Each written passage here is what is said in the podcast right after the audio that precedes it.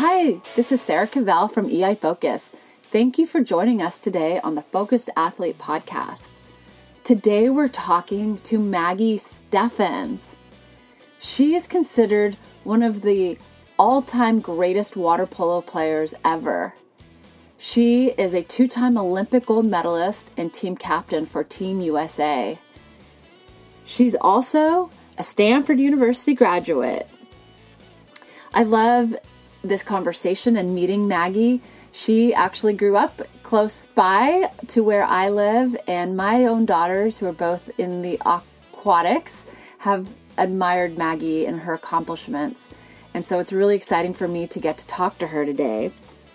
Maggie and I talk about how it's natural. All athletes, we get these feelings of nerves or pressure before competition. And she talks about how she is able to recognize what's happening, what she's feeling, and turn that into positive action.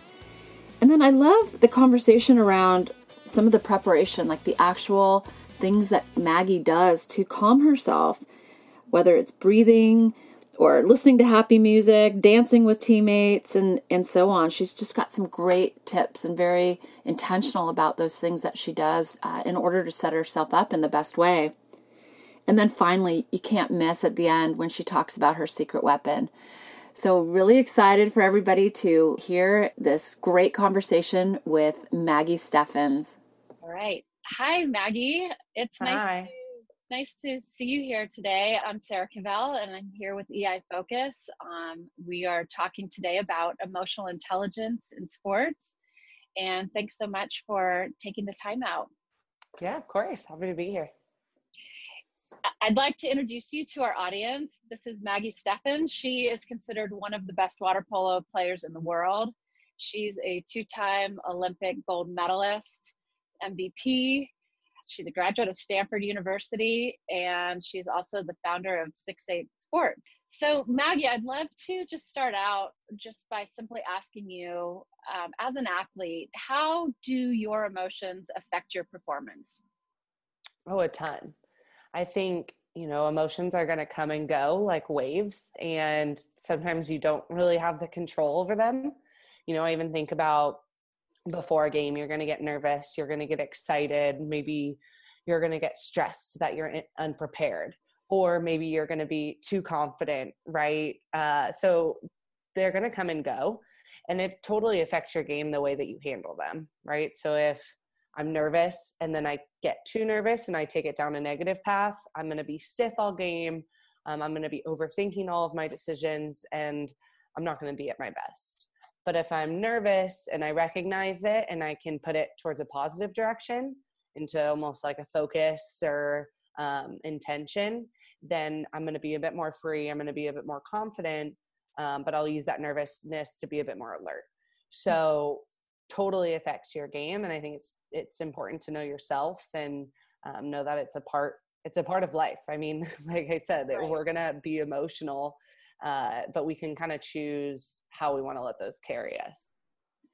So when you talk about, many athletes get nervous, like no matter how much you've trained or prepared, you still get like those butterflies. I know I do, and that for me actually is a sign that, okay, I'm nervous. What about you? What are some ways that you recognize these different emotions in your own self? Yeah, definitely the butterfly feeling, or like my foot twitching, or just being really antsy. Those for me are feelings of nervousness, and even like a feeling of tightness.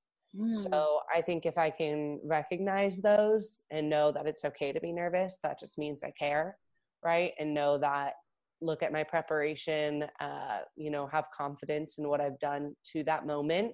I can try to relax those nerves a little bit, but it's okay to have some. It gives you energy as well. So I definitely feel it, butterflies, tightness, maybe little twitches here and there because I'm antsy. So I would say those mainly. Do you have any, I'm hearing you say that when you notice these things about you, yourself feeling nervous at, kind of looking back into the preparation you've done, so looking to some of the positives. Yeah. Are there any other kind of tricks or tools that you use? Any types of, breathing exercises or anything to kind of calm yourself? Yeah, so I definitely look at my preparation, and that helps me. So even going in my head, going over things that I know for sure. So if we're playing a certain team, can I go over our scouting report? Can I go over things that I want to do in a game? So I can kind of put those nerves into action instead of just letting them sit. So sometimes I use that to almost dial in and focus on maybe positive actions I can make in a game, or remembering things about the team we're about to play, or plays that we have to do.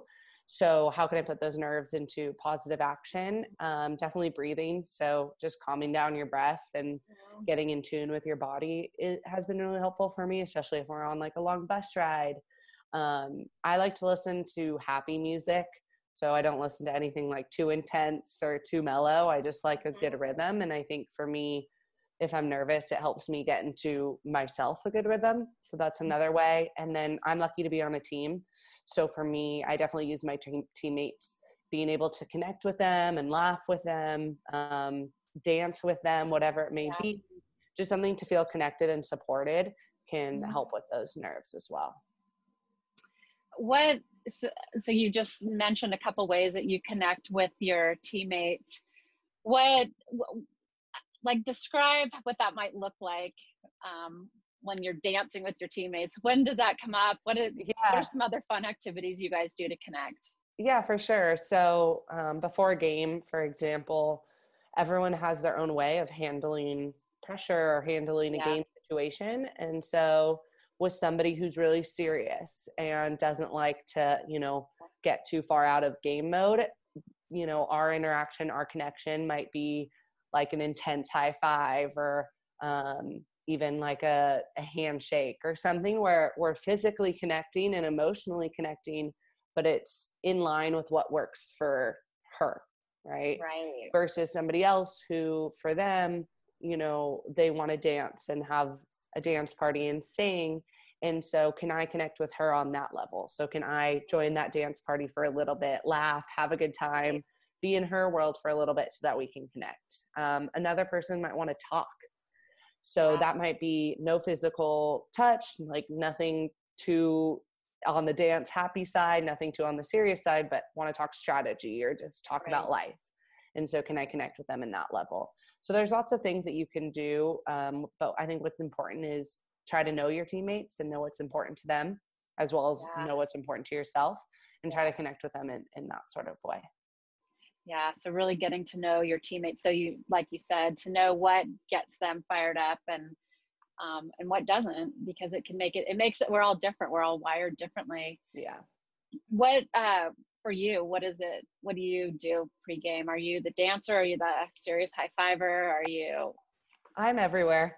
I'm all in between. Yeah. I definitely earlier on, I like to be a bit more serious so I can think about the other team and focus on how I want to play and remember my preparation, kind of like I talked about earlier. And then later on, once we're at the pool and I'm working with my teammates, I like to listen to good music and, laugh with them. And that helps me feel connected.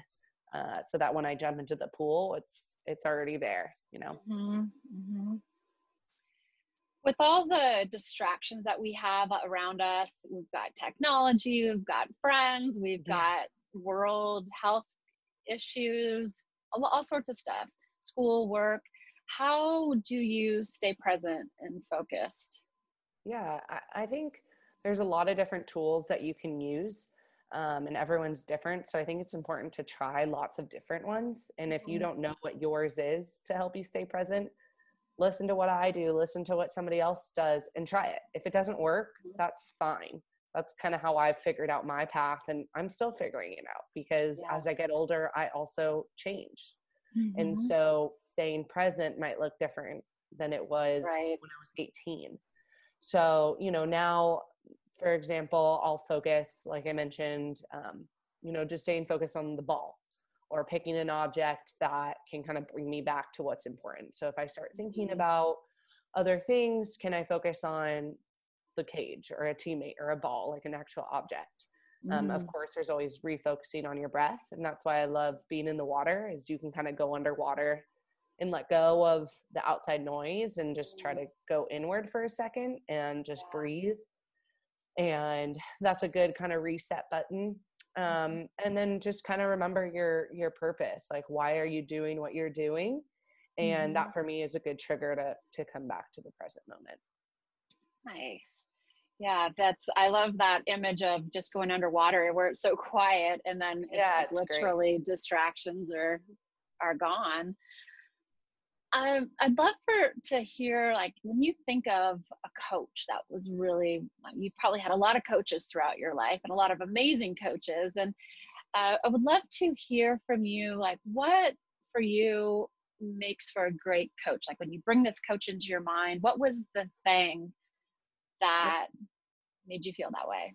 I think a great coach is someone that you respect and that they also respect you, and not in a sense of, you know, of course, like, you may have 30 years difference or 20 years of, they might have 20 years of experience on you, right? So they might not respect you in that sort of sense, which is fine, but respecting your process and respecting who you are as a person, I think, is a really important thing to me for coaches to have for their athletes.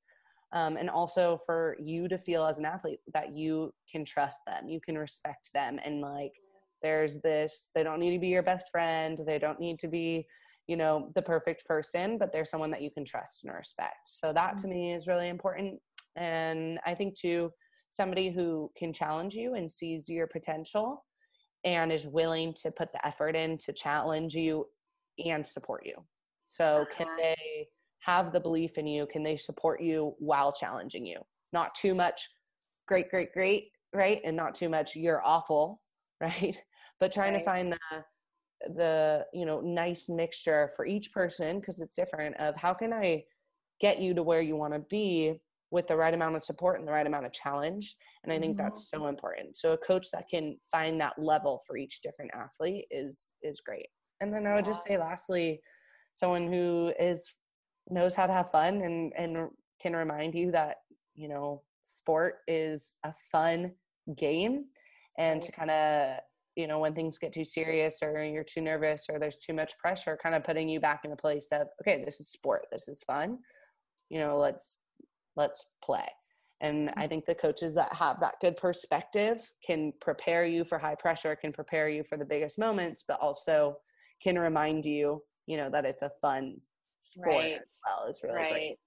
Right. So there's this balance between the game and also, like, this is real. This is really important to you. And so they get that about you. Right. Yeah. What would you say as an athlete, like, is your secret weapon? I mean, the first thing to me that comes to mind are just my teammates, and, like, which isn't necessarily my secret weapon. But to me, that was just the first thing that comes to mind, because if I didn't have my teammates, I wouldn't be able to do really anything, or wouldn't be able to reach my dream. And so knowing that I have incredible teammates that I myself trust and respect and love is kind of my superpower, right? Because even when I feel doubt, when I'm, you know, nervous, or when I don't think I can do something, when I'm too tight, I can think about my teammates, you know that we're together, know that I'm stronger together, fight for them. And that can kind of be my superpower in a sense. So that's one. And then, of course, there's other things, like just being able to be present and have a will to get something done, right? Those are all things that you can kind of figure out for yourself internally. But my first response would probably be my teammates. Oh, nice. And I guess as we kind of wrap up our time together, I'm curious, like, what would you say, what motivates you? I mean, for instance, like, the Olympics were put off for a year, and that's tough. It's so hard to keep up the training and the motivation. What keeps you in the game? I love to strive for greatness, and I'm not shy to say that. And I want to do that in all aspects of my life, not just as an athlete, but as a person, as a businesswoman, as a student, as a friend. And that's something that really motivates me. to not be shy to strive for greatness. And I would say too, you know, like I mentioned earlier, I'm on a team, and this isn't just my dream. This is our dream as a team. Mm-hmm. And something that's really motivating to me is helping other people's dreams come to fruition. And so, you know, if I can be a part of that journey, that's something that I love. So I would say definitely part of both of those for sure. Yes. Amazing. Well, thank you so much for sharing with us today. I really appreciate it, and wish you all the best as you go big for big goals and big dreams. Oh, thank you so much. All right. Thanks. Thank you everyone for joining us today on the Focused Athlete Podcast. We would love to stay connected, so please follow us on Instagram at EI_Focus, on Facebook at EI Focus, on our LinkedIn page at EI Focus, and for lots more information and upcoming events, www.eifocus.org. Thank you so much, and see you at the next podcast.